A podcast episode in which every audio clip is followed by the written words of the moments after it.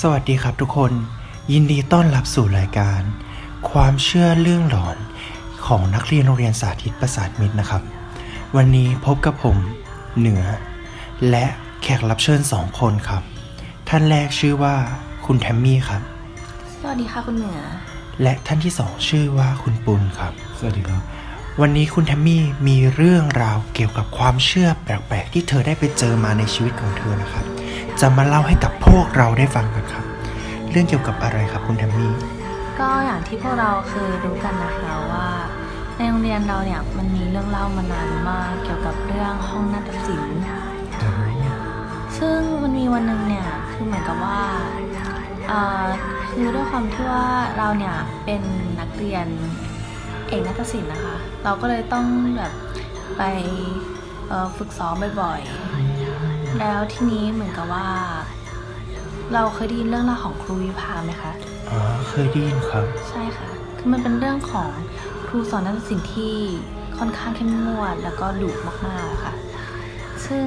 ครูคนนี้เนี่ยเขามีชื่อเสียงในการได้รำมาก แบบครูเขาเก่งมากๆ แต่ว่าวันหนึ่งเนี่ยครูเขาก็ป่วยหนักจนต้องเข้าโรงพยาบาลนะคะ ซึ่งคุณครูเขาเนี่ยด้วยความที่เขา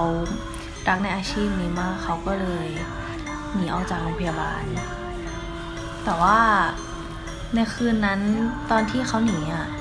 เหมือนกับว่าอาการของครูเขาก็สุดลงค่ะ แล้วยาเนี่ยเขาก็ลืมไว้ที่ห้องนักศิลป์แล้วก็โชคไม่ดีเช้าวันต่อมา คนก็พบศพของครูวิภาในห้องนั้นเวลาผ่านไปทางโรงเรียนก็เลยจะถูกห้องนั้นทิ้งค่ะแต่ว่าทุกครั้งที่มีคนเข้าไปในห้องแล้วก็พยายามย้ายของที่ศิลปดนตรีไทย จะมารำอยู่ในห้องนั้นทุกวันเลยค่ะ จนช่างเนี่ยไม่กล้าเข้าไปย้ายของ แต่ว่าล่าสุดเนี่ยเหมือนกับว่าด้วยตัวเราแล้วก็เพื่อนได้ต้องต้องเข้าไปหยิบของตอนกลางคืนนะคะ เพราะว่าตอนนั้นเหมือนกับว่าครูสั่งให้ต้องไปหยิบ ก็เลยเข้าไปประมาณตอนทุ่มสองทุ่มค่ะแล้วตอนนั้นก็เหมือนกับว่า เราก็ไปอยู่ของปกติแหละค่ะ แต่ว่ามันเหมือนมีเงาอะไรบางอย่างผ่านห้องไป แล้วก็ สียงของระนาดมันก็ดังขึ้นค่ะแล้วเหตุการณ์ต่อจากนี้มีอะไรคุณแทมมี่พอรู้ไหมครับ หลังจากนั้นพวกเราก็รีบวิ่งออกจากห้องอะค่ะ แต่ว่าพอไปถึงประตูมันก็ล็อก แต่พอผ่านไปสักพักเนี่ย พวกเราก็พยายามทุบออกมากเลยนะคะ เรากลัวมาก แล้วสักพักหนึ่งเหมือนกรอนประตูก็เปิดออกเองอะค่ะโอ้คือขนลุกเลยนะครับคุณแทมมี่ใช่ค่ะ ว่าแต่ว่าหลังจากนี้ยังมีใครเจอเรื่องราวอะไรเกี่ยวกับห้องนี้อยู่ไหมครับ หรือว่าปัจจุบันได้ถูกทิ้งไปแล้วอะครับ ปัจจุบันตอนนี้ได้ถูกทิ้งไปแล้วค่ะ จบไปแล้วนะครับสำหรับเรื่องความเชื่อหลอนๆเรื่องแรกของเรานะครับงั้นเดี๋ยวเรามาต่อในช่วงที่สองนะครับ กับเรื่องราวที่มาจากคุณปุณนะครับ ครับก็เรื่องเนี้ยมันเป็นเรื่องที่ตอนที่ผมอยู่โรงเรียนเก่าครับ คือโรงเรียนเก่าเนี่ยก่อนอื่นต้องบอกว่าคือมันเป็นที่เก่าอะมัน เคยป่าช้ามาก่อน แล้วก็ในช่วงที่โรงเรียนกำลังมีการก่อสร้างอยู่เป็นเรื่องที่เล่ากันต่อมาจากยามว่าเคยมีขโมยเข้ามาขโมยตู้บริจาคในโรงเรียน แต่ทีเนี้ยเหมือนยามเขาเจอเขาก็เลยยิงโจรด้วยความตกใจ ซึ่งตรงตอนนั้นเนี่ยโจรเนี่ยก็โดนกระสุนยิงเข้าไปประมาณสองสามนัดแล้วก็ล้มลงตรงใต้ต้นมะม่วงซึ่งจนถึงทุกวันเนี่ย ก็เลยคงเป็นเรื่องเล่าต่อๆกันมาอย่างในรุ่นพวกผมเนี่ย ก็จะมีเรื่องเล่าว่าใต้ต้นมะม่วงเนี่ย เมื่อ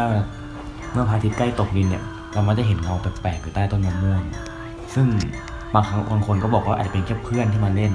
แต่ก็มีคนบอกว่าเป็นเงาของผู้ชายวัยกลางคน ที่มีสายตาอาฆาต และในมือถือตู้บริจาคอยู่ นี่ก็เป็นอีกหนึ่งเรื่องที่เราเจอ